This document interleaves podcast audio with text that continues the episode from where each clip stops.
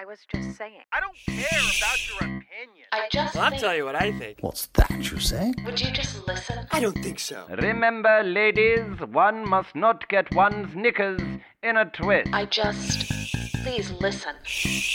I'm trying to help you. Listen. I don't think so. Excuse me. I don't care. I don't care. I'll you what I think. Listen. Shut up and listen.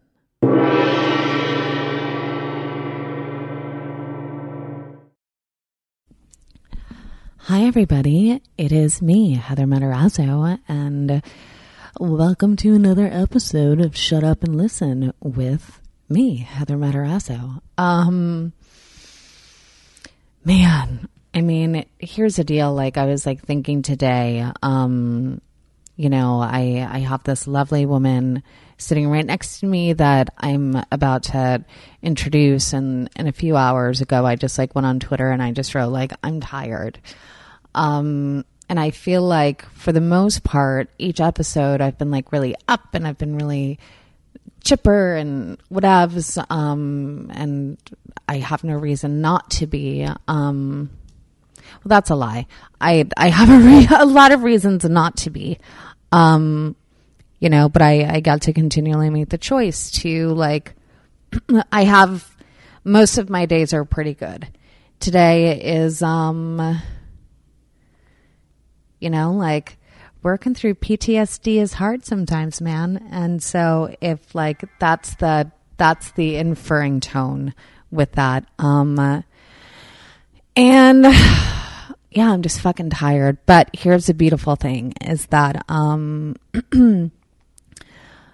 I I say it here on here again and again and again. You can't experience one without experiencing the other.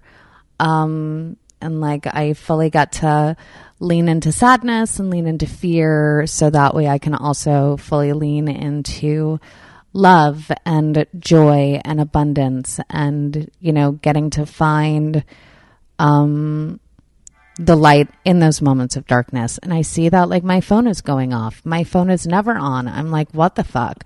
I don't know what to do. Um i feel like such a fucking asshole. Um i feel so all over the place today. Um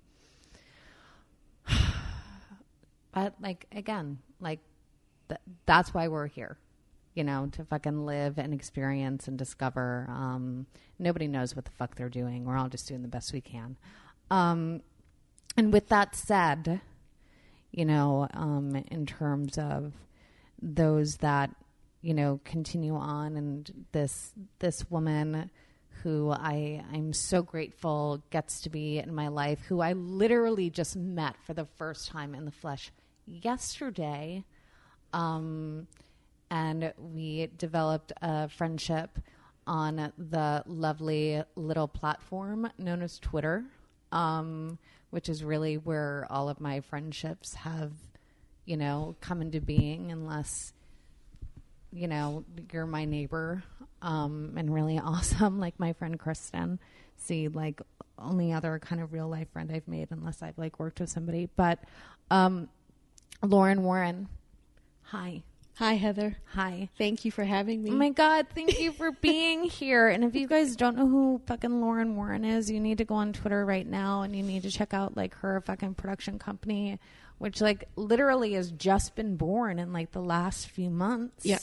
And it's, I'm, I'm like, literally, I'm like so panicked to even say it that I'm going to fuck this up. Valvic, Val, Valvic, Valid Victorian. Valid Victorian. It is a play on words. Yeah. So sometimes it, it's it's a little difficult to get out, but um, it's it's one of those words that I would constantly see misspelled online, like hand me downs, like um, lingerie. Isn't lingerie just laundry? well, someone had it l- lean-gare, basically L E A N G A R E E. And I thought, well, what's the what's what's a what's a way that I could completely butcher this word but still have it be somewhat recognizable and have it be appropriate for a company? Yeah. And so I picked Valid Victorian. I love that.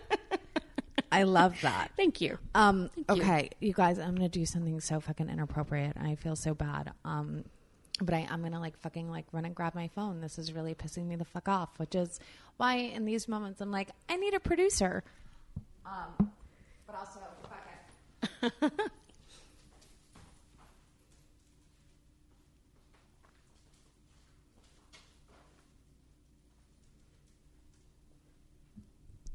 Okay. So we're back. I didn't even put the pause button on this thing because I'm afraid then I'll lose this completely. um, and I'm afraid to take off my shoes because I think they might smell.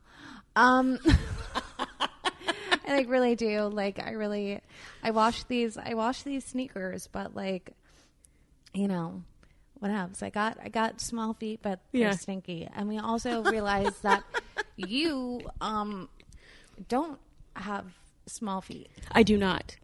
I am okay I- No, no, no, it's fine. I am a short person with with feet bigger than they probably should be. but I mean, but for me, I think that's like a, getting to have, and this is like a perfect segue, um, because I think of something like that, and I'm like, that's like a superpower. Is it? Well, yeah, My feet have carried me places, so maybe that's the reason why they needed to be bigger. I've absolutely. I've I've been I've been some places. I've seen some things, so um, maybe that's why. I don't have tall, long legs, but I've got sturdy, big feet. yeah, that have I'm taken me where I need to go. Yeah, and I'm sure like can like cause some damage if need be. probably. and that's what I'm saying, you know, because like if you have bigger feet, it means that you're gonna like you're wearing like these like kick ass like motorcycle boots right now. yeah. You know, and I'm like that could cause some damage next to like my size five and a half foot. I think I wore a five and a half in fourth grade. Oh my god. and I was a seven. My feet have shrunk. What? Yeah, it was a size seven. And then my feet started to shrink. And so now I'm like a five and a half, six, which is great in terms of like, oh my God, I can get like awesome shoes, like sample sale. Right, right, who the right. fuck am I kidding? I've never been to a goddamn sample sale in my life. Like, I don't care. Leave me alone in my robe with Yeah. no pants. I, I don't like. I'll walk barefoot. I hate. I hate shoes and I hate pants. Really? Okay, so I, I I'm not a fan of shorts, but I, I put up with them. I could wear jeans all year round. Um, I could wear skirts. I can do dresses, but I just hate shorts. I loathe shorts, but they are a necessity. Why? I just ah, I've never really found something that actually fit the way I like them to fit. And there's just something about jeans I think just look better. Yeah, no, I, don't know. that. I, I, just I just like jeans. Like I have my god, 25 30 pairs of jeans. What? But it's hard. Okay, so and, and to be fair, when you're 4'11, 5 feet tall, when you find a pair that fit, I tend to buy two or three pair of the same ones because they're hard to find. Yeah. and I just stash them. I will wear one pair the hell out, and then when they're done, I bring out, I get rid of them and I bring out the other one. So I kind of have to keep a stock and just hope that my style doesn't really change too much. I understand that's how that's how I am with um everything I wear. Like everything. I hate going shopping Yeah. more than anything. Um I hate it like this like I'm like wearing this like dress right now. But that's cute. I it's like cute and it's perfect and it's awesome and I was just told that um geniuses wear the same thing every day okay. like this is the only thing I desire to wear. I had like ordered shit online. This is the only thing that like really worked because I have like I'm like I'm like I wonder how many people have turned this off already. like I only have like three pairs of jeans, um, two pairs of sneakers, and like a few like two t-shirts and like the rest is sweaters. Um, I don't have any fucking shorts. Um, a because I don't even want to see my thighs, let alone have anybody else be subjected to them. Um, I know, like whatever, really, like I know, but I'm like fucking pasty. I'm white. like I can act as your fucking like bounce board if need be. Yeah. If you can't afford one, you know, with your film equipment, just use my legs. It'll be fine. It's it's not that white. It's not. It's But- like I mean, I'm. It's like I'm fucking like dark Irish. It's like the dark hair, like really fucking pale skin. Yeah. Um, and yeah, I've just I've. If I could just be naked all the time, You'd be I comfortable. would. Yeah, you'd be comfortable. I'd be totally, totally comfortable if I was alone. gotcha. right? Like Yeah. I could never be in like a nudist colony. Mm-hmm. And I'm not disparaging nudist colonies. Right. Because I think that they're amazing. And I think that individuals that feel so comfortable in their skin in that way um, with each other is a beautiful thing. But I, I always think of like the Seinfeld episode, and it really fucked me up for life where he was with I think like a woman who like loved to be nude all the time and you know he loved it. Like Jerry Seinfeld loved it and I thought it was great and incredible until she tried to open a jar of pickles and put it between her thighs. Oh. and he was like oh yeah you never want to see that. So it's thinking of like the confidence that one can have in terms of like being in their body and like being naked and all this stuff mm-hmm. and then like doing those things where you have to like bend down Right. or like whatever the fuck and Right. i don't want to ruin the beautiful incredible illusion that you know the love of my life has of me and my body and like the appreciation by b- being like by opening a can of by pickles. opening a can Or of jar of pickles, pickles. or anything Yeah. of that nature. You know, but I will sleep naked. Yes. Okay. Yeah. As I get older, I find that's actually more comfortable because I, I get hot easier. I get hot. It's very quick. Like it doesn't take much. Like I can have a fan directly on me. Yeah. Um, I could have the AC on, but it's still too hot. And I just have like a sheet and a light blanket, and it's still too hot.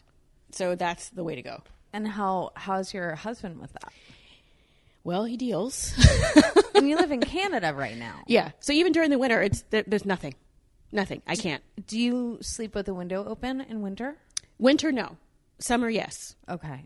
So if I don't have the AC on, then I will open a window and have a fan directly on me, and I'm still burning up. Okay. And how long does that like how long does that last until you're like, okay, I'm good? Mm, no, it's never. I'm But I mean like January and January in oh, Canada. Oh no no okay. So winter usually sets in and becomes an evil nasty bitch around November. So I got to close the window. Yeah, um, that's so November to about April-ish. Yeah. May, Yeah. and then it's it's heat fan directly on me, light blanket Okay. and Okay. sheet. That makes sense. Yeah. That's also when I become a nasty bitch.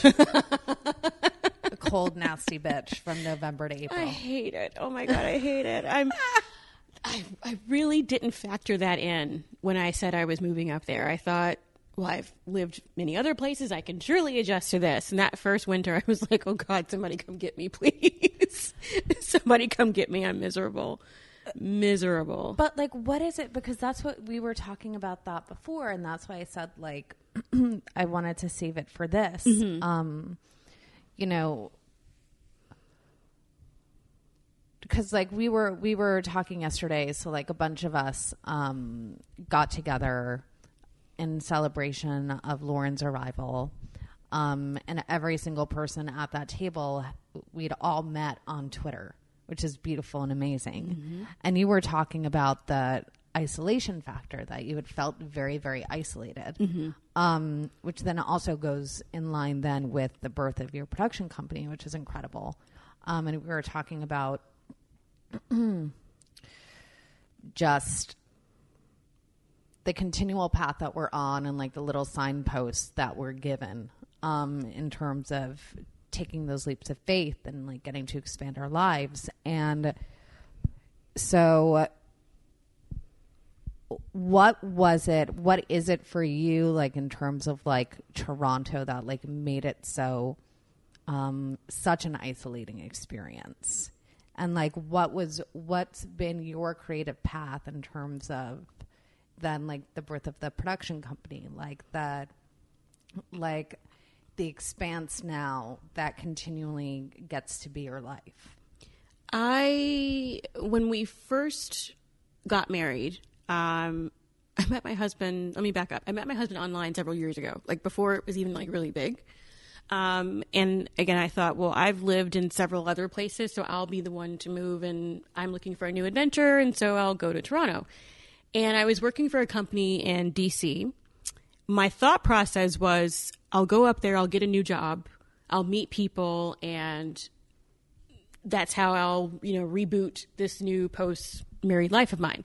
What I didn't count on was my job in DC telling me I could work from Toronto. And it saved me the hassle of having to find another job. Okay, so now I'm working out of my house. Well, that limits your socializing a great deal. Um, and I did that for the first three years I was there. So I'm in my home all day long working, um, not really meeting anyone other than his family, his friends, sort of his circle. Um, but I always had something creative in the back of my head that I was doing. Either I was making music or I was writing little short stories or I was writing about my experiences up there, writing about just little blog posts, little notes here and there, writing about being a black woman in a suburb that's really, really white and the interactions that I had with people, some who were just well meaning and very curious. Um, And when you say so, because again, I don't know if you know, I'm not a black woman. oh my God. I know. I know. Black Irish. Okay. Black Irish. Um so like the curiosity because I was talking with somebody here um I guess like in the beginning like Laura Silverman and we were having a conversation and she was talking about um when she was 5 years old. Like you know her family was very very progressive and whatnot blah blah blah you know but it was like I think like 1970s 19 early 80s like Rhode Island New Hampshire, Rhode Island. Somebody will correct me. Um, and she was on a bus and was seated behind um, a black man and who had an afro and she was so curious about his hair that without even thinking she just She reached. yeah. So Yeah. like I'm like, what kind of curiosity are we talking about? Like, are the Canadians um, do they have more tact? Recently, uh, no. Um, I had I had this interaction in the grocery store, and I knew I knew exactly what she was talking about, and I heard this woman gasp behind me, and she said, "Oh my God, it's so beautiful." And I said, "She's going to talk about my hair. She's going to talk about my hair. She's going to talk about my hair because my hair was a little bit different. I had braids in." And um, she says, "Tell me that's all yours." And I'm thinking, "Yes, it is. Yes, I paid for it all. It is all mine. Exactly right." So now the cashier's jumping in. Oh my God, how'd you do that? And the hands come out. And I'm thinking, nope, nope, nope. I said, I like my receipt. Thank you. It's just, it's just, again, I know it comes from a place. They don't, they don't, it, it's not, um, it's curiosity. I get it. But there really are just so few black people where I am that my husband and I would play this game. Like we'd go out and you'd hear us say like this random number. And it was a number of black people we had seen up until that point. And on the weekends, you might actually get into the double digits. Um, like I said, it's really isolating. And, and I didn't have the things that sort of reminded me of home, like, um, like a certain kind of food or like cornbread mix or even like a restaurant. Like it's just really, really white and Canadian. And I didn't realize until I was researching a piece that the, the black population is only about 2.9% in the entire country. Uh, the Asian population is much larger, about 11 to 13 percent. I was like, well, no wonder I can't find anybody. Um, things like finding a hair supply store to get hair supplies, to get conditioner and shampoo and things that are geared toward my hair did not arrive until about a year and a half ago. Otherwise, I'd have to drive into town to get it, or I would order it online. So it's I, I not only was I missing out on human connections, but sort of little conveniences that make home home. I didn't have those either. So it's that on top of the long winters, on top of just not really having someone to say, hey, let's go grab a coffee and just shoot the shit for a while. yeah, I started turning into my writing a little bit more. And then I remembered that um, I had this Twitter account and I gradually dipped my toe in it in about 2014 or so. And dipped a little another toe and just sort of started gradually using it. And, and what really, um, what really sort of changed it was I, I found uh, Black Girl Nerds. I found uh, Jamie Broadnax online and uh, realized that people did this thing with TV shows called live tweeting. I had no idea it was a thing. You can watch, it's almost like watching with family and friends. Um, and she was the reason I did my very first podcast, which was a podcast on video games. Um, and I met so many people through her, through just sort of networking and just sort of randomly spouting out things and and people saying, "Hey, you like this? I like this too. Hey, let's talk. You seem cool." And I think being a a military brat kind of helps because I can suss out people very quickly. When you move around a lot, you tend to find your place very quickly, which was another reason why Toronto was so frustrating because I couldn't. Um, I couldn't find my place or I couldn't find my people. I couldn't find my group. Yeah. Um, but on Twitter, I did. Yeah. And I, if you had told me that that would happen, I, I would have totally laughed. but I mean, I found everything from friends to business partners to writing partners to um, auntie figures. I mean, it, it's I've April I Rain. found everything. Yeah, yeah, yeah, Yeah. yeah. It's been amazing, just absolutely amazing. Wow. That's I mean and it, it, it made me it made me think when you were talking about you know finding things that you know that make home home you know um like I moved here I moved to Los Angeles in 2014 um and it hasn't a I can't wait to get out of this place that we're currently sitting in right now. Um, you know, and uh, but I hadn't. I'd felt rootless um, until very recently. Um, I'd felt like I was living in somebody else's house, but I had no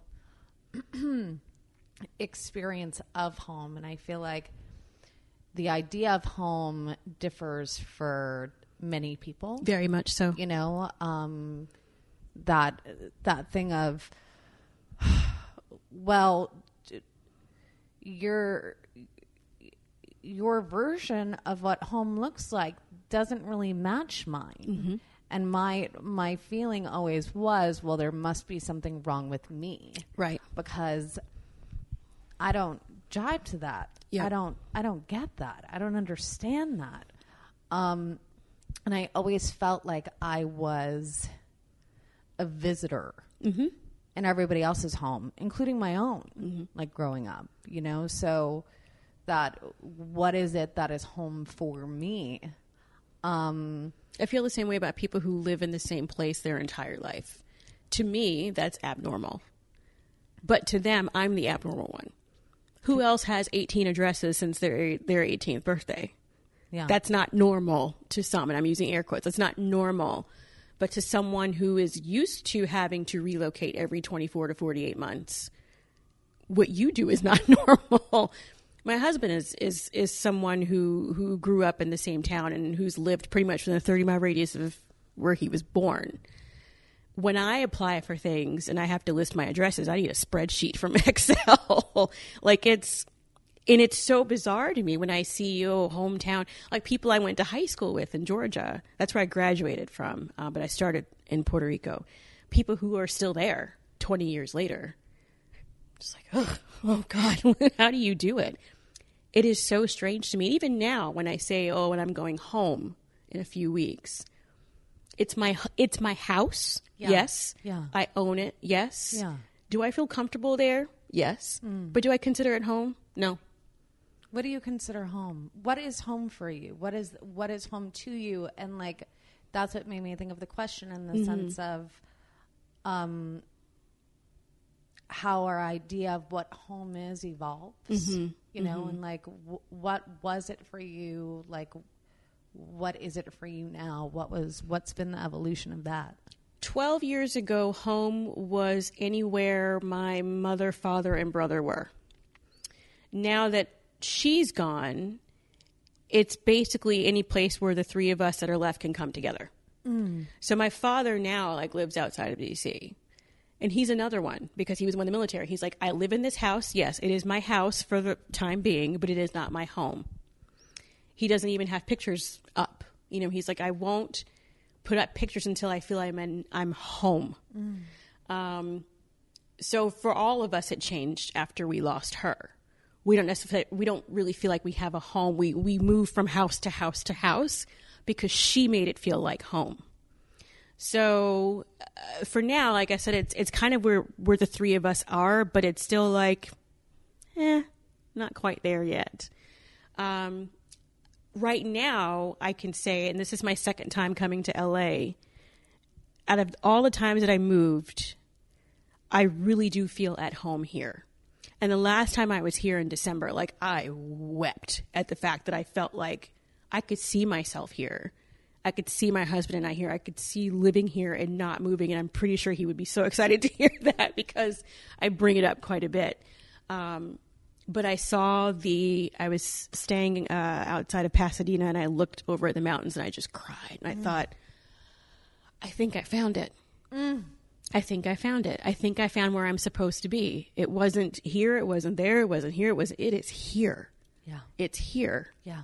And well, I did not want to go back to that airport in December. Let me tell you. But then I said, now I have to do everything in my power to get here.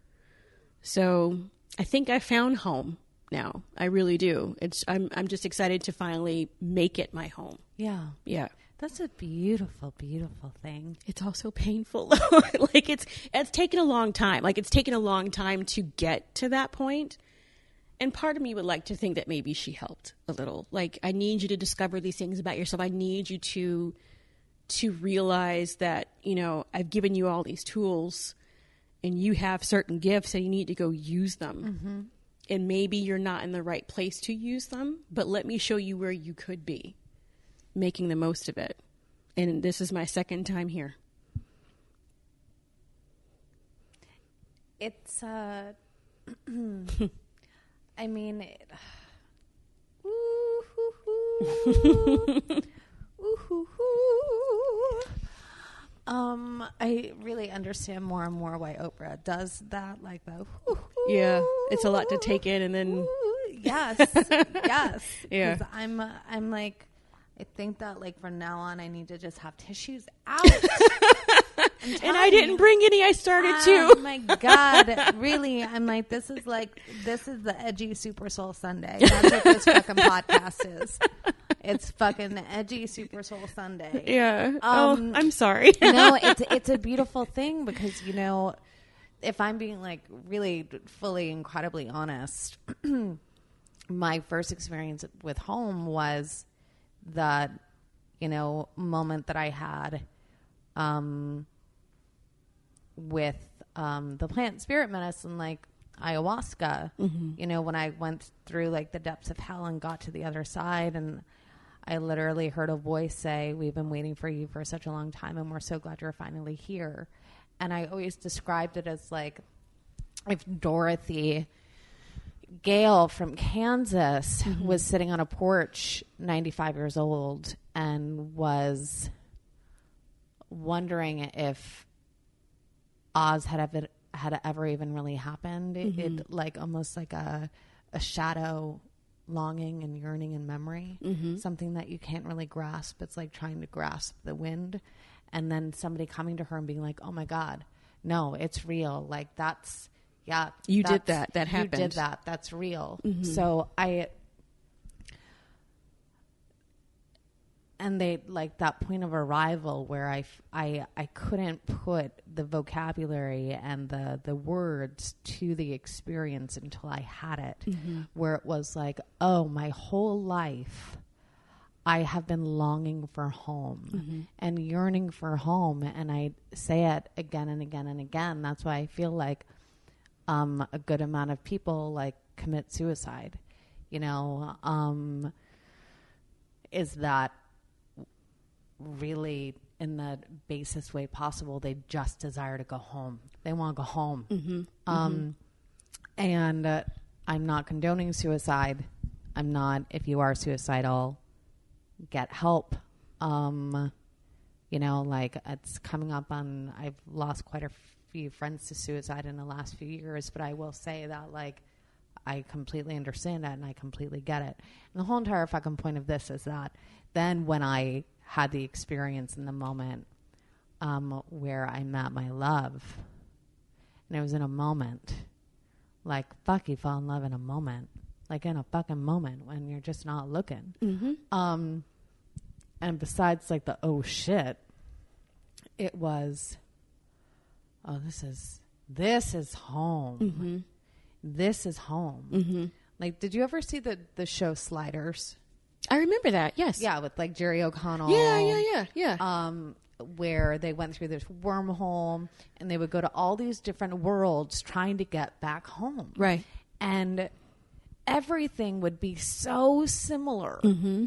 Everything like the same, like coffee mug, the same thing, the same creek, the same, but it was a little different. There was something that made it a little different, which meant it wasn't home right.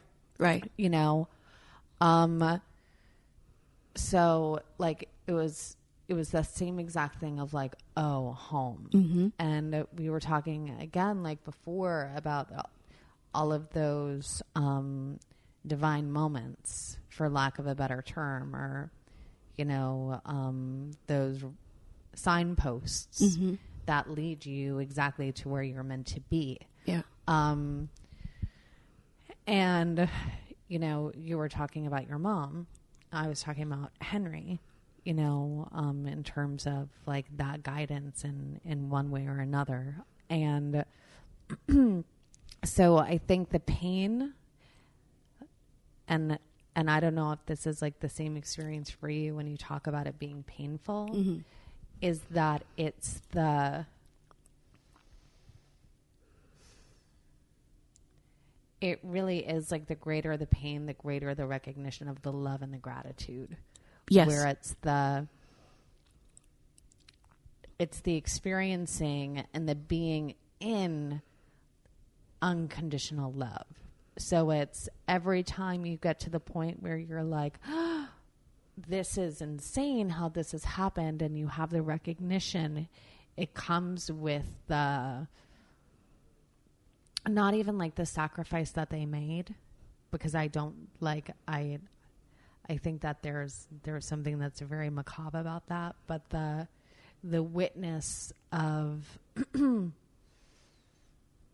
and for me the reality of you know energy never dies it merely changes form. So it's and the fact that like i'm still not forgotten mm-hmm. even though they're quote unquote gone and Yeah.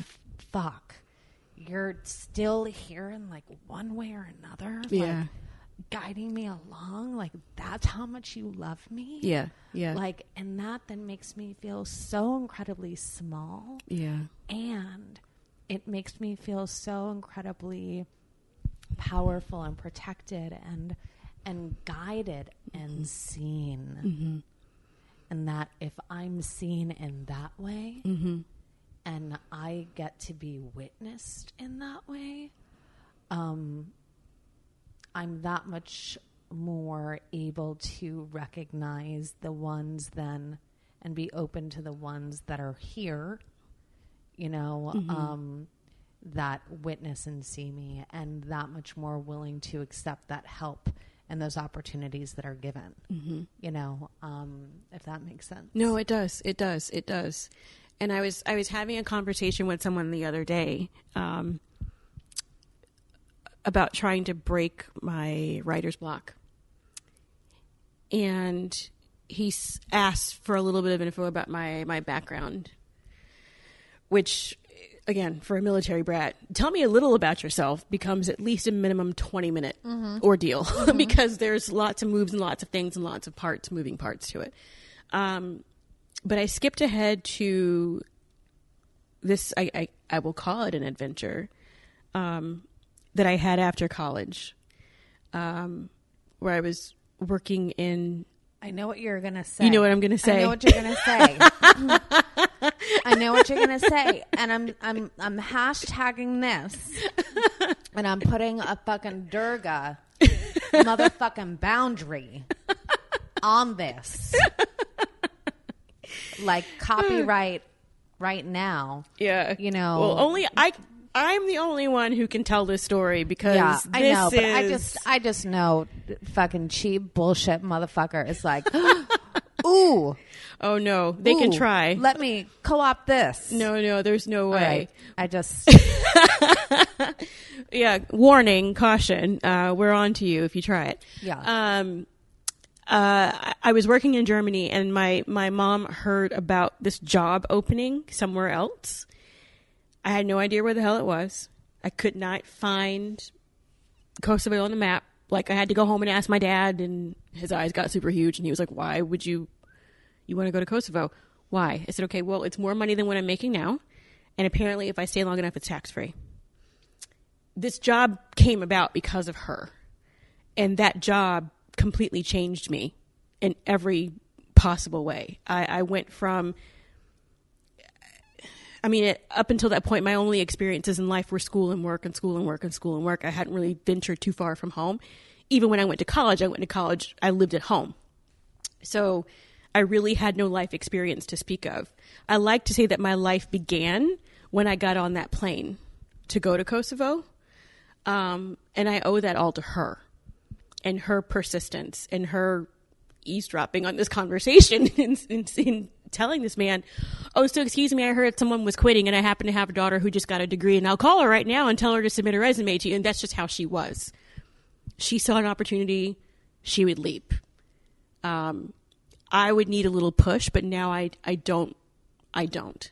I hear I hear that woman in the hallway saying, "I heard my daughter needed a job, da da da," you know, and and she's available and she leapt. She leapt every chance she got. And now I'm I have to channel that in every decision I make. And and the last time I channeled it was oh, I'll start a production company. I'll just make shit myself. Leaping every day. And I would post that picture of this little girl leaping off a bed as sort of a reminder of what I was doing because it was it's her. It's her. I, I owe that to her. I owe that change in that that bravery to her because that's who she was. And that's who she still is to me. and what have you found with your leaps? They're really not very scary. yeah, the more you do it, The more you do it, um, they're really not very scary, and no one is really going to let you fall and hurt yourself. That's the thing. But trust is sometimes a little. Mm-hmm. I don't know. And no one's ever. How do I say this? Like, uh, I'm a bit of a skeptic anyway. I've always been a skeptic. Um, I'm a, very cautious skeptic even as a kid. But I don't think. I don't know. I'm type A, so I tend to want to do things myself anyway. Why do I want to give it to other people? People are weird. People could fail me. then I'll be mad. yep. Um, so I'll just do it myself. Yes. So that, letting that go has been very difficult. That's the hardest part is letting go, letting control, giving control to other people. When you're a type A control freak, getting rid of that control is terrifying. That's more terrifying than the leap itself. Um, like I have no issues trying out something new, but it's try something new and give someone else something to do. Mm-mm, mm-mm, no, Yeah. Yeah. that's difficult for me. So the leaps have worked out, but it's the the uh, delegation of of duties And that's a leap. things, and that is a leap. that is a leap. that's a leap that somebody's got to keep their hand in my back and keep pushing me to do because it's difficult. Yes. I, I very much, I am. what did she call me? Empress Extra. Someone called me Empress Extra, and I said, if you get me a T-shirt, I'll wear it proudly Yeah. as I work on it yeah. to fix it. But I am, I, and I completely own it. Um, I will run myself down until my body says, "Nope, I'm done with you," and then I'll have to reboot, recuperate, and I have to work on that. That's that's just something I have to work on. And are you are- you like me in the sense of no, like I'll do it. Yep. I'll do it. I'll do it. I'll take care of it. Yep. And then also get angry that nobody else is offering to help. Hi, are you me? Like, why do I have to do everything by myself? Yeah. You know? And then it's like, And there's five people asking, "Do you need help?" No, I don't need help. But why aren't they helping me? That's me. well, yeah, Yeah. for sure. Because I also, it's like, I need. I need the confirmation written in your blood that you're not going to fuck up. Exactly. Um, and I don't trust that you're not going to fuck up. yeah. Um, and that's because I don't trust that you've got me. Right. And I don't trust that you believe in this or have as much passion yeah. um, about this as I do. Right. Um, and I don't trust your competence, and I don't trust anything about you. Right. Um, I love you, but all of those things you just said. yeah and and also though it's the um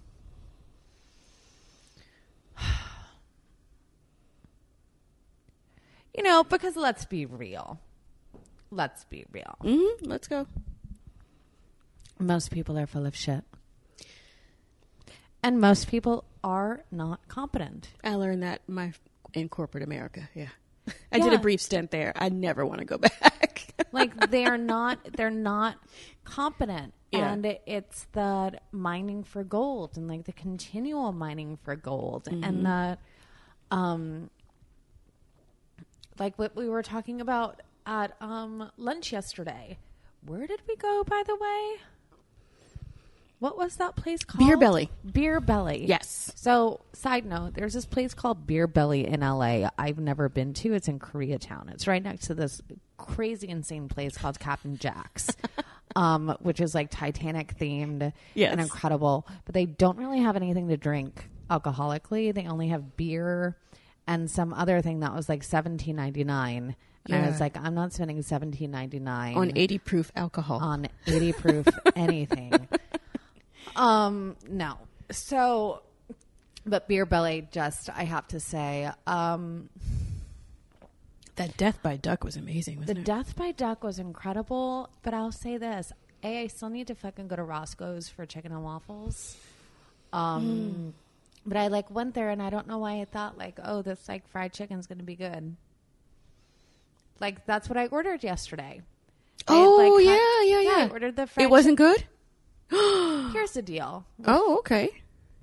And again, like, I truly do believe that um, if the batter automatically falls off the fried chicken, Someone's done something wrong. somebody has done something so terribly wrong, and you need to be fired I agree. because I didn't ask for steaming hot steamed chicken. Oh, no. with like a side of, you know, not even crispy whatevs. I didn't realize it was that bad. but like, Yikes. but that's but that's where I go. Where I'm like, I'm like whatevs. Like it's fine. I know how I make my fried chicken. Yeah. Like, I like know the places. Like that. I'm like, you've got excellent fried chicken. But like, Can I tell you, I've never found wonderful fried chicken in Canada. Just no. What? Like even at a chain, I just can't find it. Like, and it's as a as someone who's southern, that's absolutely painful. just painful for me. Well, this just makes me think. I'm like, we can we just go to Roscoe's while you're here? Probably could. Let's just fucking do it. Like, let's just fucking do it. Um, because I swear to God, like if I could just like, I just fuck. I just yeah. I mean, and also like you're not gonna really find fucking good fried chicken here in LA. That's shocking to me. I would think you could. More so than anywhere else. Like, More so than Canada. Uh, yeah, like even um, what's that that place I don't really go to? Kentucky Fried Chicken. Um, they don't have biscuits up there. Like they just sell bread. I don't understand how that that doesn't even It doesn't compute, right? that like it's doesn't fucking compute. And I just got biscuits and gravy um last week. Mm-hmm. I can't deal with a square biscuit. Okay. I just I I I have this thing that like if it's gonna be a biscuit, it's got to be a round biscuit, and it's got to be flaky, and it's got to be Buttermilk. buttermilk, and it's got to be good. Yeah. Yeah. You know, and on top of that, like it can't be so fucking spicy. Right. But Wait, that's the just biscuit me. spicy? No, the Oh, the chicken. Oh, oh, the gravy. yes, gravy's yes, yes.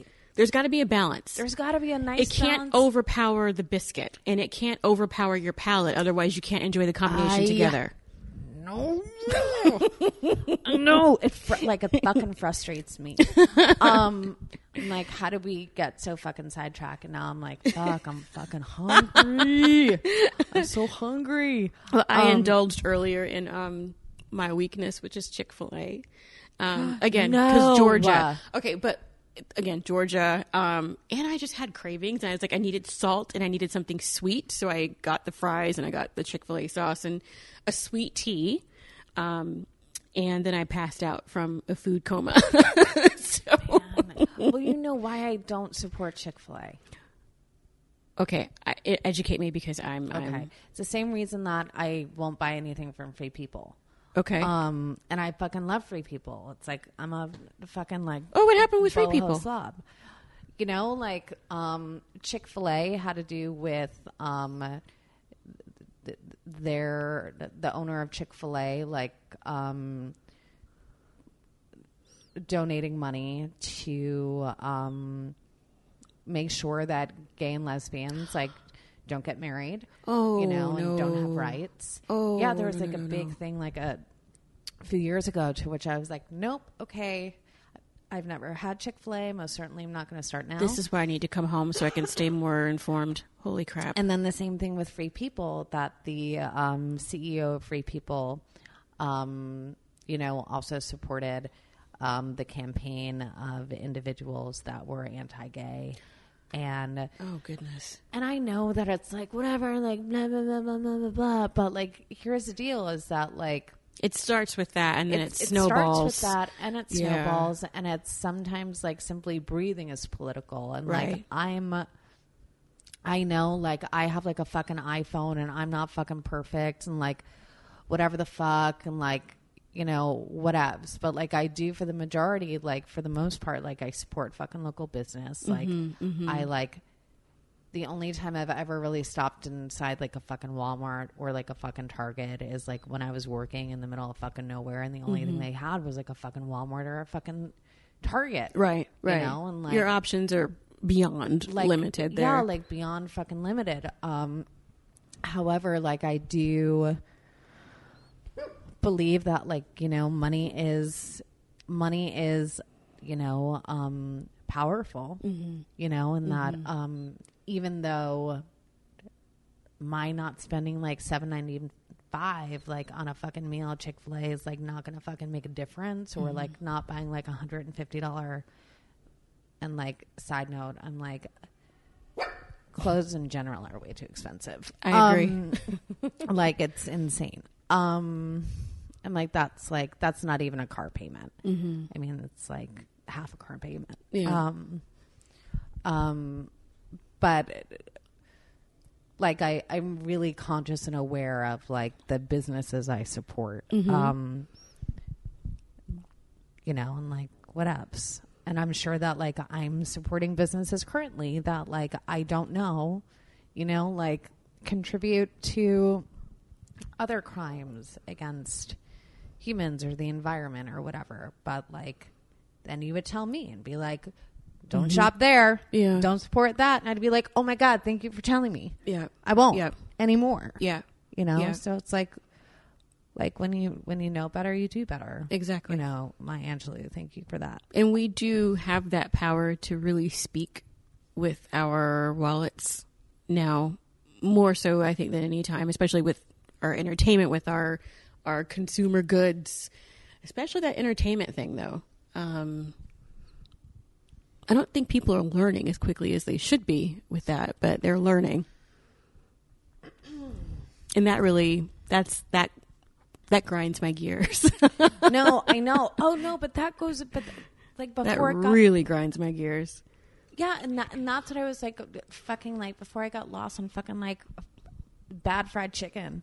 um, you know, um, what um, Chanel was talking about yesterday, just in terms of like, I'm this, you're this, ba ba ba ba ba, in terms of like delegation and and uh, you know, um,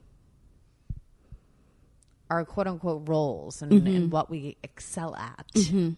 Um, you know, you are a doer. Sort of. It depends.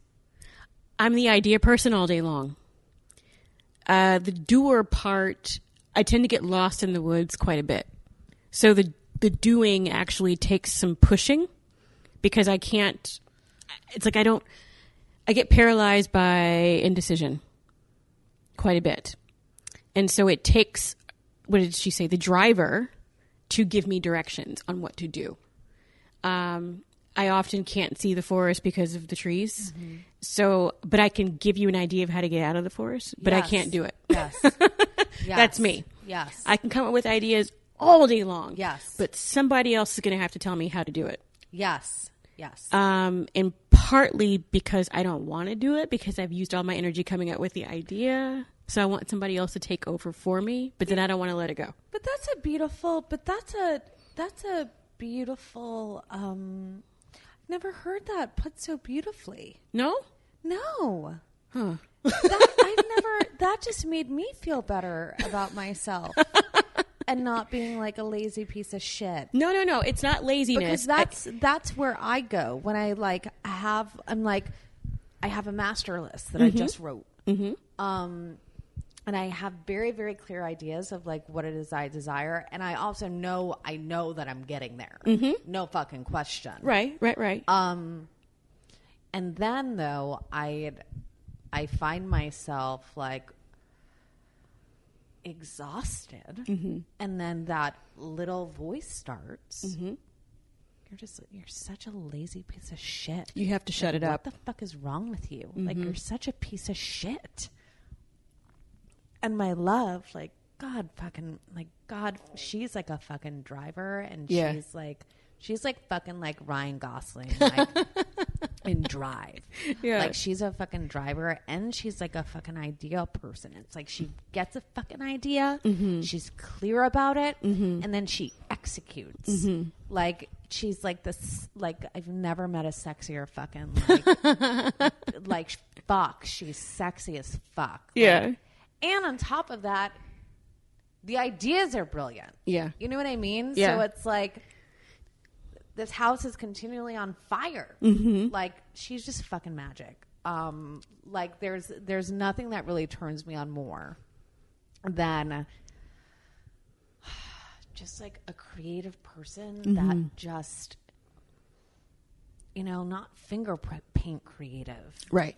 You know, not that there's anything wrong with finger painting. I'm like, That's still creative. that's still very fucking creative. Yes. Like, watch now. Like, people are going to be like, oh, so you "Hashtag hate finger, painting paint now? Creative. Look at what Picasso did. These were just found. Um, you know, this is a million dollar finger painting. Um, you know, but I never thought that even just the idea coming up with the idea could be exhausting. Do you know how many ideas you go through before you come up with an idea that you really, really like and want to go through? I mean, it's a lot, right? Oh my it's God. it's taxing. so, and you're constantly vetting these things. So you have some ideas that are better than others, and you spend a great deal of time developing, and then you get to a point. Okay, well, that one's not really fully fleshed out, so I'll go to another one. Yeah. But you've put time and effort into that one. yeah. Oh my god. So it's still you're still using energy. You're still using brain power. It is exhausting. you just saved my life. You literally, you literally just saved my life. and you want to a really great way of of sort of tracking that or at least what i do is i have I, okay so i'm addicted to like office supplies um, especially post-it notes okay so i have oops sorry i have post-it notes of like one two three four different sizes 11 by 17 13 by 13 you sent me a photo of I one. sent you a photo. That's all in my head. You know, that's those are those ideas. and tell me you're not exhausted when you put your ideas out. Yeah. You have every right to be. Yeah. You have every right to be. Yeah. And each one of those tiny post-its is a sort of a sub idea. yeah. So you've got the big ideas, little ideas, little details. Oh, you're in the shower and a line of dialogue comes to you. Yes. you. You're in the shower, so you can't exactly get it out. So you have to find a way to remember it. That Yes. takes energy. Yes. That takes time. is very true. Do you dream a lot? yes. Are you you're a vivid dreamer? Yes. So But- vivid that I keep my phone by and I, I dictate it when I wake up. Oh my god, so do I. Yeah. So do I. Yeah. Um what did you what was the dream that you you woke up from today this morning? It was, I watched too much CNN. so, in addition to watching too much CNN, I was watching The Twilight Zone before I went to sleep. Classic or Classic. Okay. classic, always classic. Okay. Um, because Jesus, they're so fitting even now. Um, so it was this mix of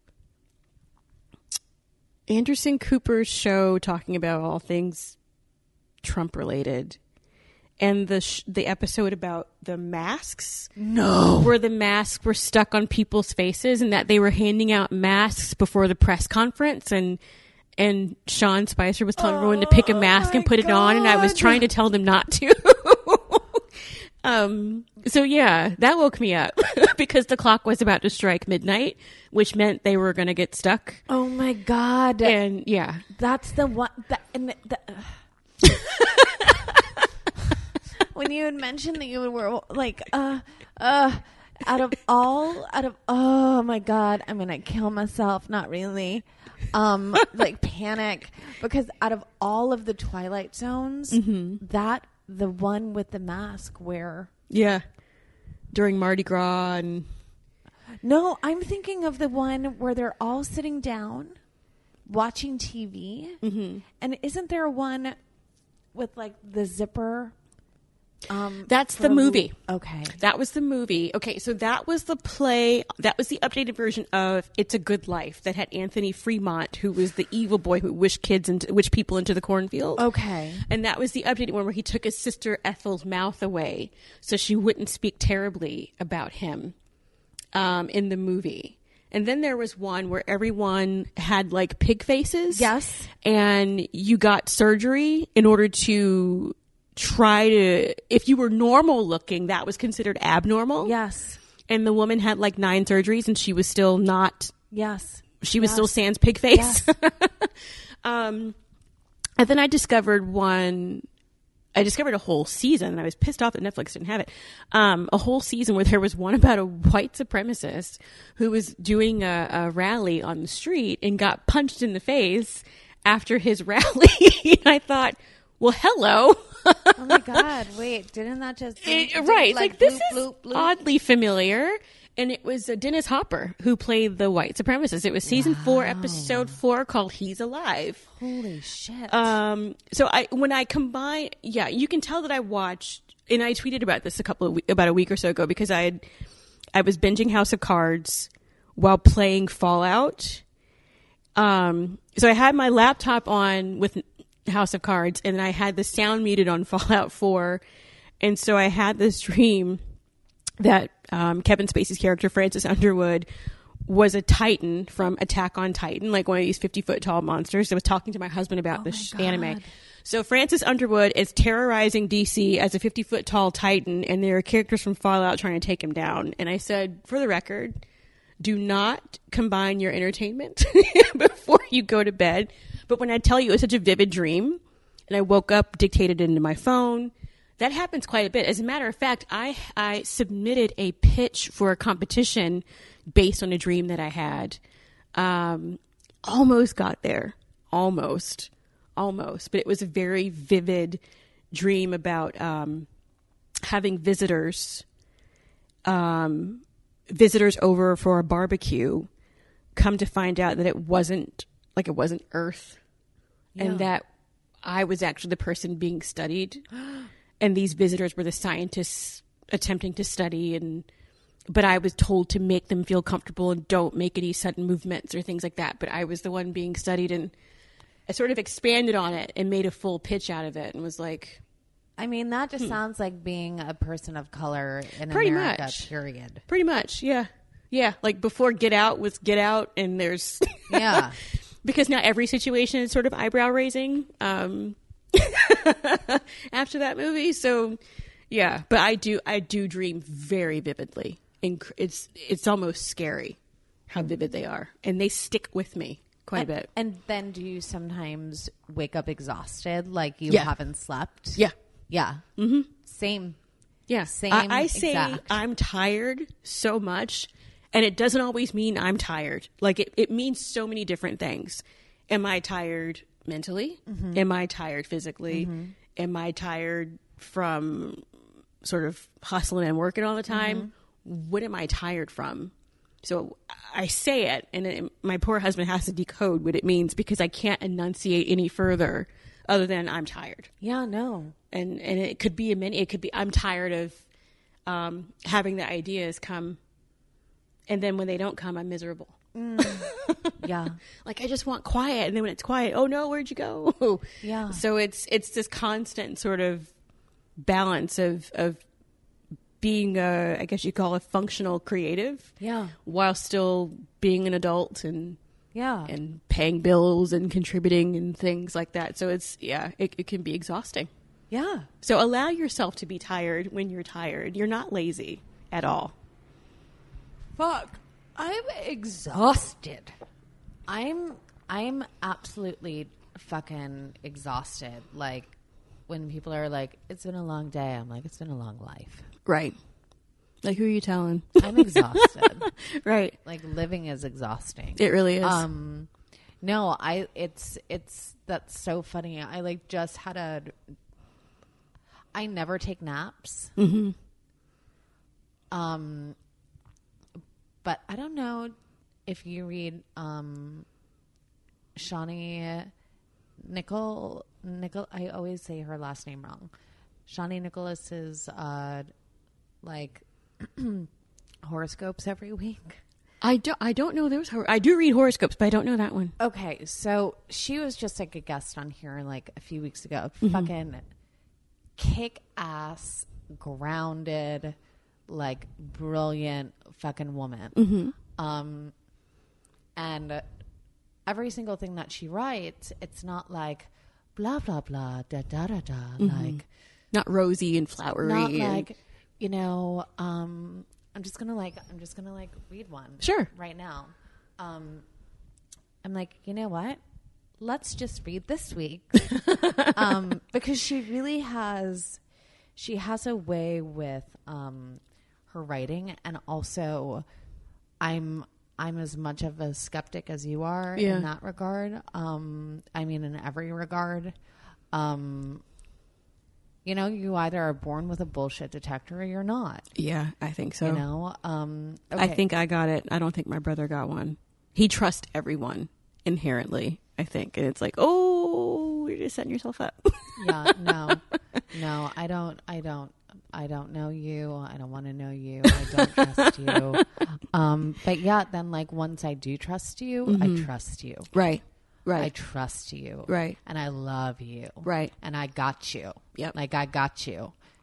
Until you you have to do something pretty I mean, you, wicked. Yeah. You have to. You have to do something so fucking atrocious. yeah. Um. And here's the thing: is that I will, I will wait. I will wait for years and years and years and years Before you bring it up. Not. Oh no! It's that. Um, I will always remember, Mm-hmm. and when you least expect it, I will strike. That's me.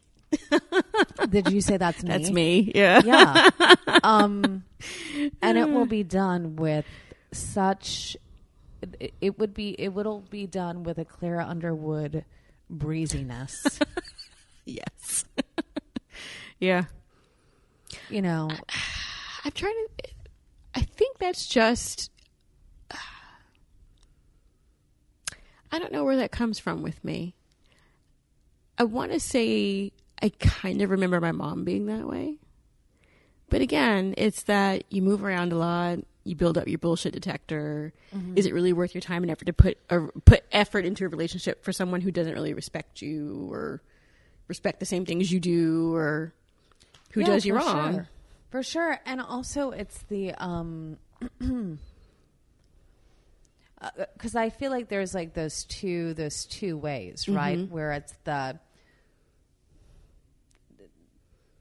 and I feel like we get to continually grow and we get to continually evolve and we get to continually change. So mm-hmm. there's the oh my god, what's wrong with me? I always make such poor decisions and blah blah blah and how could I do that and blah blah blah and like taking a very passive stance. Mm-hmm. There's also the like motherfucker, I'm gonna fucking kill you.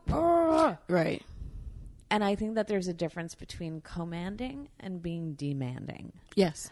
And it's um I'm a fucking Scorpio. I know, I can tell. Like I'm a Scorpio and Yeah. I'm like, okay. Um, all right. you Great. And then sneak cut- up and Yeah, and then Yeah. cut to when when you have a script that you want read mm-hmm, that comes across my desk mm-hmm, that I might think is good, that I know I could make brilliant. mm-hmm.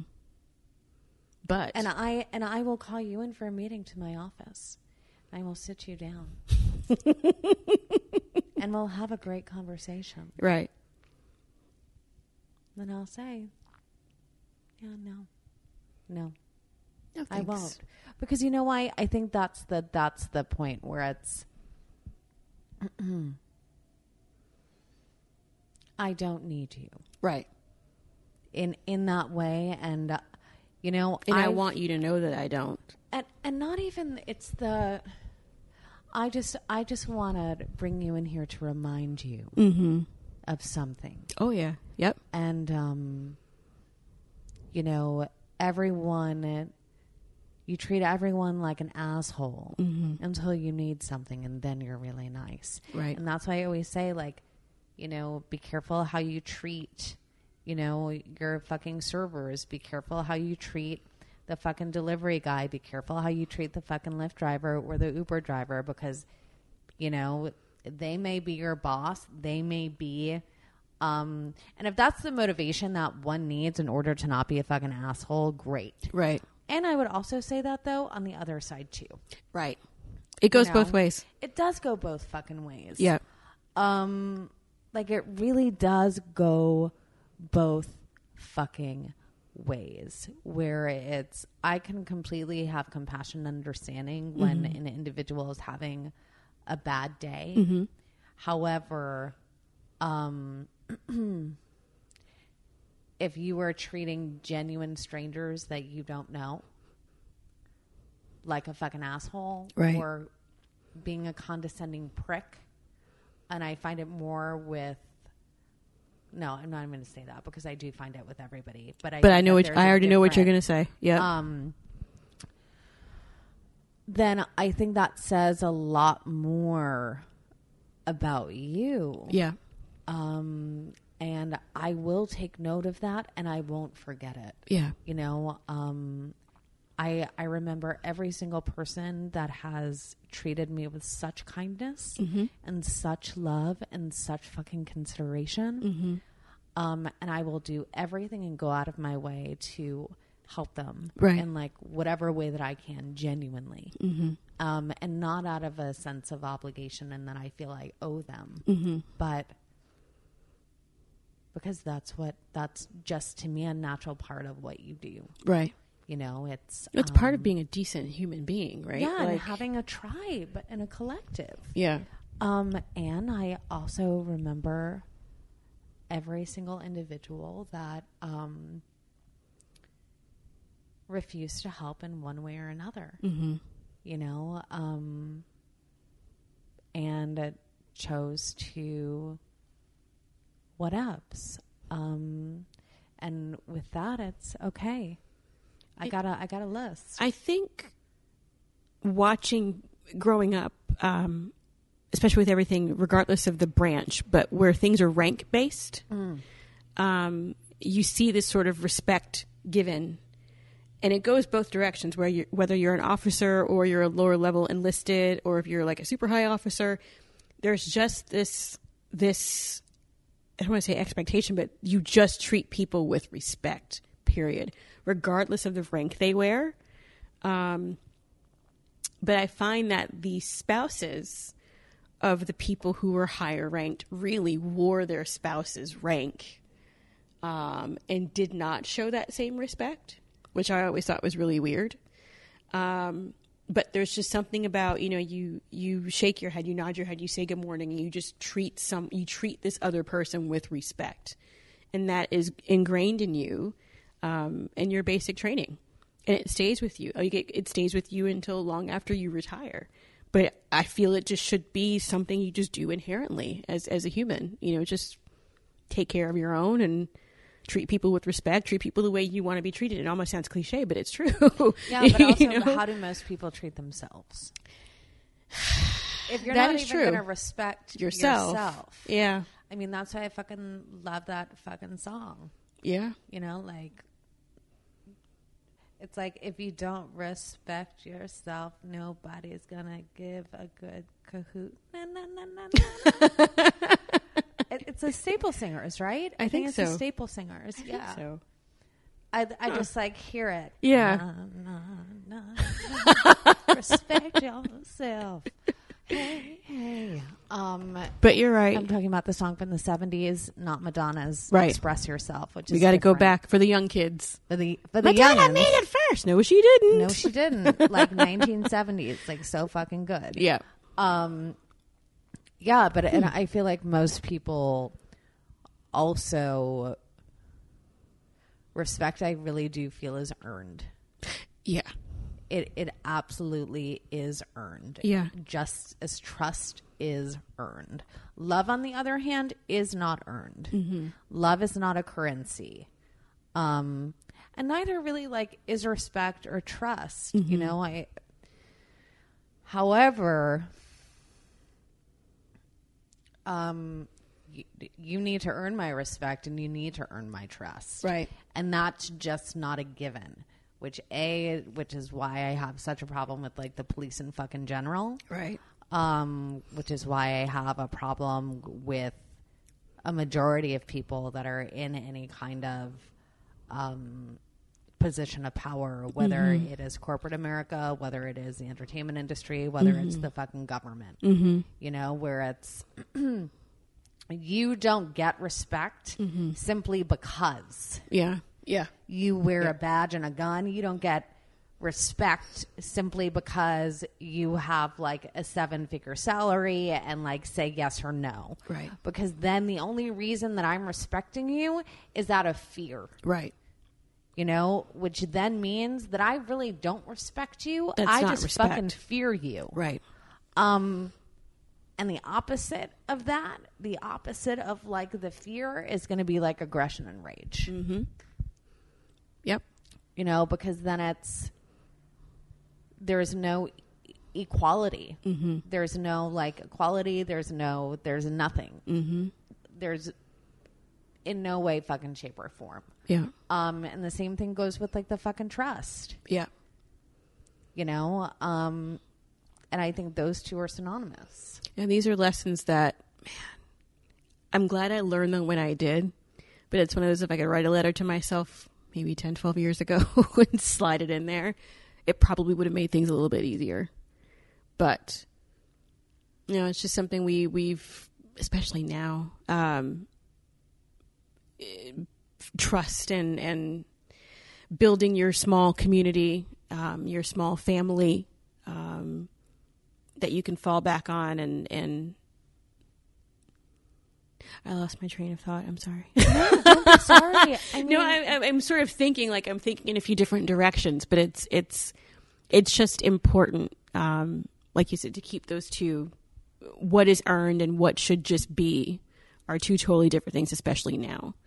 Um, and to find people who won't push you to to do something out of your comfort zone. You know, the well, you should inherently trust people. No, not really. Respect in some cases, sure, should just be common practice. I think. well, yeah, but like like not being like fuck you, asshole. Right. Like, just don't be a dick. Just don't, yeah. Yeah. don't be a dick for the sake of being a fucking dick. Right. You know, and I feel like as women, um, But we don't necessarily have to placate and play nice and, and sort of mommy people all the time either. Like we're allowed to um, we're allowed to be alarmed. We're allowed to keep people at arm's length. We don't necessarily have to let to set everyone in. boundaries. Yeah, we're allowed to set boundaries. Exactly. and allowed to say no. Right. And no thank you. Yep. And this is like, um, I fucking use this fucking example all the time. Like, you know, if I'm smoking and like I'm walking down the street and somebody says, "Can I have a cigarette?" Mm-hmm. and I say no, I I don't have any. I don't have any. I lie because Mm-hmm. I do, and then I feel guilty because I'm like, well, I I I did have some. Why didn't I? Why didn't I just give it? And that's where I had like this huge fucking aha moment.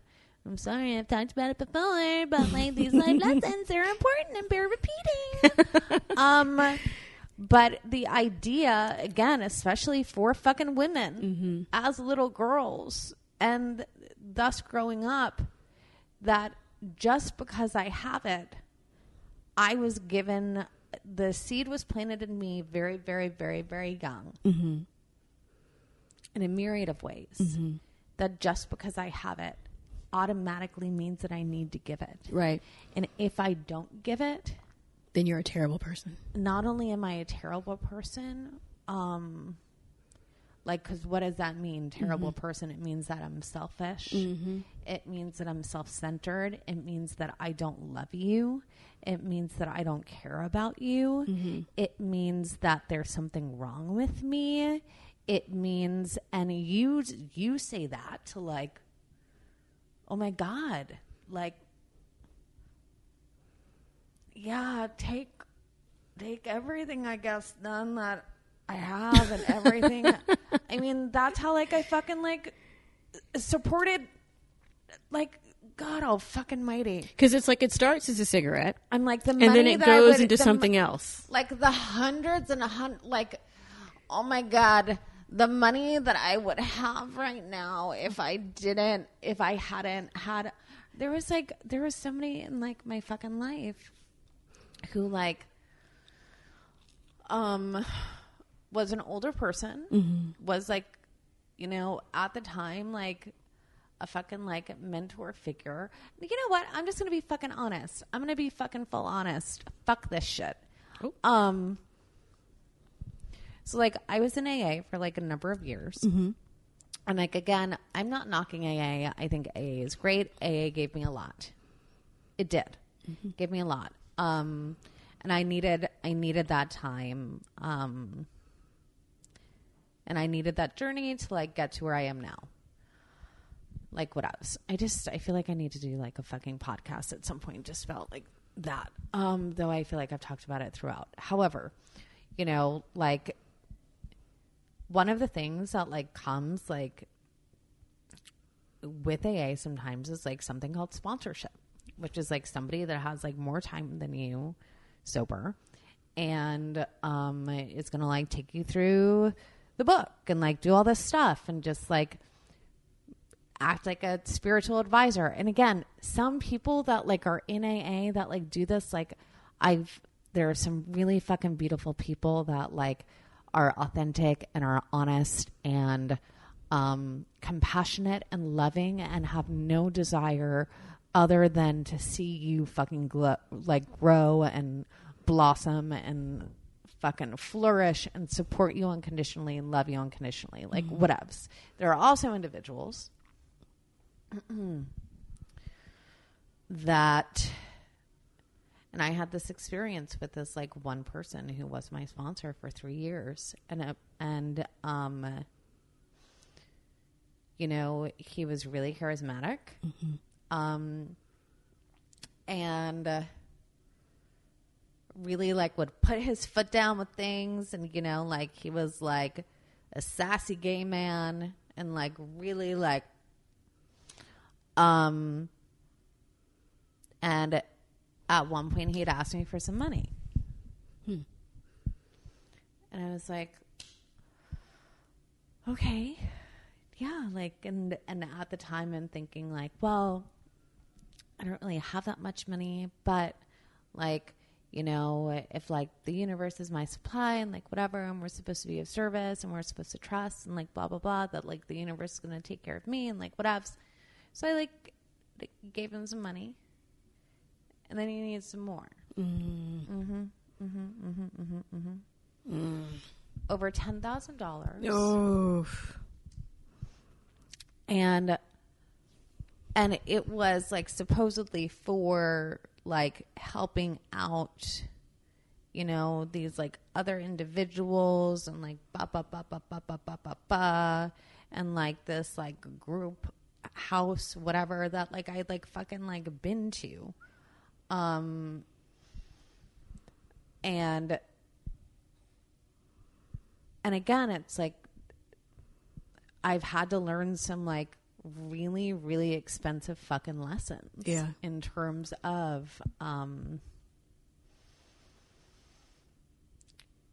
I feel like every single person should have a class from the time that they're young in regards to uh, learning about boundaries and getting to set boundaries and not being afraid to say no. Oh, Um, yes. and all that goes with that. When I say not being afraid to say no, I don't mean that in the sense of like, oh my god, I'm afraid they're going to hit me. Though Right. that sometimes is the case. But it's if you use love as a weapon, if if it's you know, well, I I want you to give me X, Y, and Z, and in a moment you're like, no, I don't want to, not. And then you got like emotionally iced out for a week or two weeks or like whatever, blah blah blah, and just all of the fucking lessons that we learn in terms of, you know, um, what our worth is, what our value is, um, and again, like using it as like a when other people use it as a form of emotional currency and manipulation and weaponry, um, I feel like it really fucks you up. Like it Yeah. really fucks you up.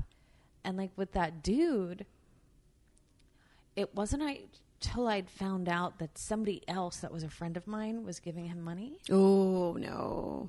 Yeah. but I was like, wait, what? Mm-hmm. And then he promised he was going to pay it back, and like he never did. And then I, and then, fucking whole can of fucking worms opened, and I found out some shit. Mm-hmm. Like I found out some shit, and and that's the thing. It's that like there are some like individuals that like are really fucking charming and really fucking whatever the fuck. But I'll tell you what, like I got I got to learn that fucking lesson and I Yeah. needed to learn that fucking lesson and like with that too I take full responsibility for where I was with the limited tools that I had. Mm-hmm. Like I will never claim to be a victim in that way. right. Like I take responsibility. I put my fucking name on the check. Nobody put a gun to my fucking head. And Right. I, I'm not going to sit here and be like, well, my adoptive mom and my insane, horrible childhood and all this stuff. And oh my God. No, I take fucking full responsibility and I trust Right. that like once I fucking learn the lesson, I learn the fucking lesson. Um, It's amazing how you never stop learning. You never, ever, ever stop learning. I mean, unless like you start dying. Right. and that's how you die. It's like Yeah. you growing or dying, growing or dying. It took 34 years before I got comfortable with saying, no, I can't. Same. I can't hear you. I can't listen to you. I can't help you. I can't be there for you. I can't be a substitute for whatever. I can't do this. I can't do that. And if you love me, you will realize my limitations here because I am not. I am not the superhero, you know? I, I cannot. and is it cannot or will not? Both. Because I feel it's uh, like not only can I not handle this burden, I will not take it on, and I will not allow you to guilt me into it. yes, yes, That's the thing, and that that's a tough one. That's a real tough one because I got that one quite a bit after I lost my mom. Um, everyone wants to call and talk to me because I look like her and sound like her, but hey, newsflash, I'm not her. Hmm. I can't be her. I can't give you the advice she would give you because I don't have her life experiences. Mm-hmm. So for you to want to put that on me is not fair. Mm. So I'm not going to answer the phone when you call. I'm mm. sorry. I love you, but I can't do that. Can't do it. I cannot take on these burdens. I cannot say yes to another event when I have five things scheduled. As much as I would love to help and show you and help you and do this and do that, I physically cannot take on anymore. Because even though I may seem like an extrovert, I have tendencies for both, right? Yeah. So I have no problems talking. I have no problems being around people. Yeah. Um, I can jump in and have a conversation with pretty much anybody. But when I reach my capacity to to people, I'm ready to get the hell out. and when I can't get the hell out is when you see a different side. Mm-hmm. And it's like, okay, no, I need to go. I, I reached my people meter. It's at the mm-hmm. top, and I need to mm-hmm. go. um, so I, I find and I find that people are actually more understanding than I may give them credit for. So I and when I say no, no, no, I can't, I can't do this, I can't do the thing. I hope you understand, but I can't do the thing. Okay, that's fine, that's fine. You can, we can try again later. Um, but before I would break my neck trying to do all of it, all of it, all the time, because if I don't do it, then someone will be mad at me. But then why do I care that someone will be mad at me? Yeah. They, they, they don't pay my mortgage. They don't. They're not my husband. So why do I? If he doesn't care, then why should I care? Yeah. So learning to say no about three or four years ago was was the start of many good things to come. That's right. along agrees. Isn't that right? Yes. Tag along. Tag along. When did you first learn to say no? You saying no now? Yeah, I know. Did you have a nice nap? Did you? Yeah, she just wakes up out of her nap and she's like, "Ugh." Ready to take on the world. I mean, no is when when they say like no is a complete sentence. Um, like when I had that experience, like in October, with like the MDMA and and and that whole fucking. I want to say like Hobbit journey. I just like thought of like the Shire for some reason. Um, the, and I'd heard it before that like you can't have a real yes until you have a real no. Mm-hmm. Like you cannot have the experience of a real yes until you have the experience of a real no. Hmm. Okay. Like really clearly setting a boundary and be like, nope, no, mm-hmm. no, because saying no to you is actually saying yes to me. Oh yeah, yeah, that makes sense. Yeah. Like when I say no to you, I'm not saying no to your beingness. I'm not, you know, it has nothing to do with you. Mm-hmm. I'm saying yes to me. Mm-hmm. And and that's also where it's I felt like my whole entire life I needed to explain and justify every single decision I made as an extension of even having to justify my being and having to, and I still like, I've been doing it a lot less, but like, Heather, um, my love, not me, though I am my love too. um, you know, I would, I would, I would like text her where I'd be like, whatever about any, uh, just something like so fucking stupid. She'd be like, you don't need to, you don't need to explain. You don't need to justify your actions to me. Like, I trust you, mm-hmm. like a hundred percent. Like, mm-hmm. I, I trust you. You don't need to explain anything for me. Mm-hmm. Like, and I really, and I will I'm really grateful that like I learned that lesson quickly. Mm-hmm. Um, but every time I would say no, or every time it would be contrary to what somebody else desired from me and of me, mm-hmm. that didn't match their idea of mm-hmm. what they thought I should be doing.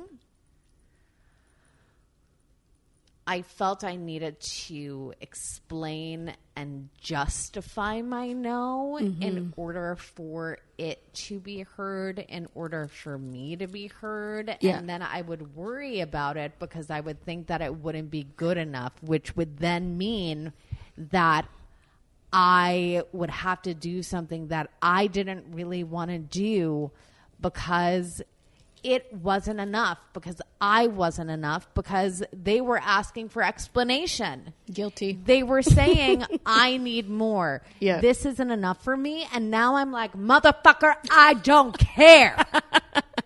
Yeah. I said, no. no. yeah. Like, nine. Yep. Niet. Nietniewski. No. It's No. still a struggle, right? Like it, you, you, it's, it's easy to fall back into the old habit of, no, let me tell you why. When really the no really should be enough. But then you feel like, okay, but let me explain why. It's not that I don't love you. It's not that I don't care. it's just that I need to do me. And you, know. what? And here's the deal. I can get that and I can fucking understand that um to a certain degree. I was actually just reading something quite recently um about um alpha personalities. Mm-hmm. And I would never have described myself as an alpha personality. Um and like whatever maybe it's like full of shit maybe like who the fuck knows however when somebody tells me something mm-hmm. i believe them. Mm-hmm. I take them at their word. You know i'm not like a literist to the point that i don't get jokes. Mm-hmm. Like i get jokes. I got jokes. Right. However, if you say you're going to show up and you're going to do something, I trust that you're going to show up. You're going to do something. If you say that, like, yes, I will. Yes, you can. Ba ba ba ba ba. Mm-hmm. You know, then I'm going to trust that. Like, yes, I'm going to be able to go there and ba ba ba ba ba. Yeah, I'm the same You know, way. or even if it's like, oh well, I'm not sure. Let me see. Yeah, I guess. Yeah, that could work. I'm still going to trust the like. Yeah, okay, great. Mm-hmm. And what I've been accused of is that I I'm not reading between the lines of the yeah, well, let me see. I mean, I'm not sure. I think it could probably Ah, gotcha. Yeah. like, yeah, no, that could be, no, that'll be fine, great. Mm-hmm. And w- what I've been told is that that means that they're trying to find a way to say no, but don't know how to say no. Right. To which I'm like, you pick bitch, up on it." that's not my fucking job. Right. like I, I, I'm using my intuition for everything else. Mm-hmm. You know, and if we already have a relationship, I've I've got to trust that like what you're saying is like sacred and honest. Because you say what you mean. There is no filler to it. There is no reading between the lines. If you say it's hot outside, it's hot outside. It's not. Well, it's actually cold, and there's no gray area. You expect the same of There's others. no there's no fucking gray area and that doesn't mean that like you know like when I'm in process, I'm in process. So mm-hmm. if like something's going on like you know, some like my love asked me today like how are you how are you doing? Like how are you feeling? Um and uh, I was like, I don't know how to answer that question because the truth is, I don't know how I feel. Mm-hmm. I don't know how I feel, and uh, I mean, here's the thing. Here's the thing, everyone. Like, working through like fucking like CPTSD is a fucking thing. Like, it's a fucking thing. I'm like so grateful because it's like um, really truly getting to the other side and like I'm starting something tomorrow that like I'm maybe I will talk about like at some point, but it's a hell of a fucking thing. It's a hell of a fucking thing. Um, and I didn't I didn't know how to I didn't I didn't know how to say like because I didn't know how I was feeling. Like I didn't because I wasn't depressed, I wasn't sad, I mm-hmm. wasn't rageful, I wasn't happy, I wasn't joyful, I wasn't apathetic. Mm-hmm. I really just didn't know. I didn't know. Mm-hmm. Um and when I don't know, like I say, like I'm in process right now. Like I, I don't know how to answer that question. I'll get back to you. You don't say I'm fine. No, Okay, good. All right. fucked up, insecure, neurotic, and emotional. Okay. That's fine. Yeah. I tend to I tend to use a blanket. Oh, I'm okay. I'm okay. Um, and even now, I think people know. Okay, that's not that's not good. What's what's wrong? Why aren't you good? Well, if I could tell you that, Yeah, and on top of that, why the fuck do I have to be good twenty four fucking seven? well, I think it's did I do something to contribute to it? And if I did, what can I do to fix it? And you know what? Wait. So let me ask you a question. Mm-hmm. Th- Is that is okay, ask ask away.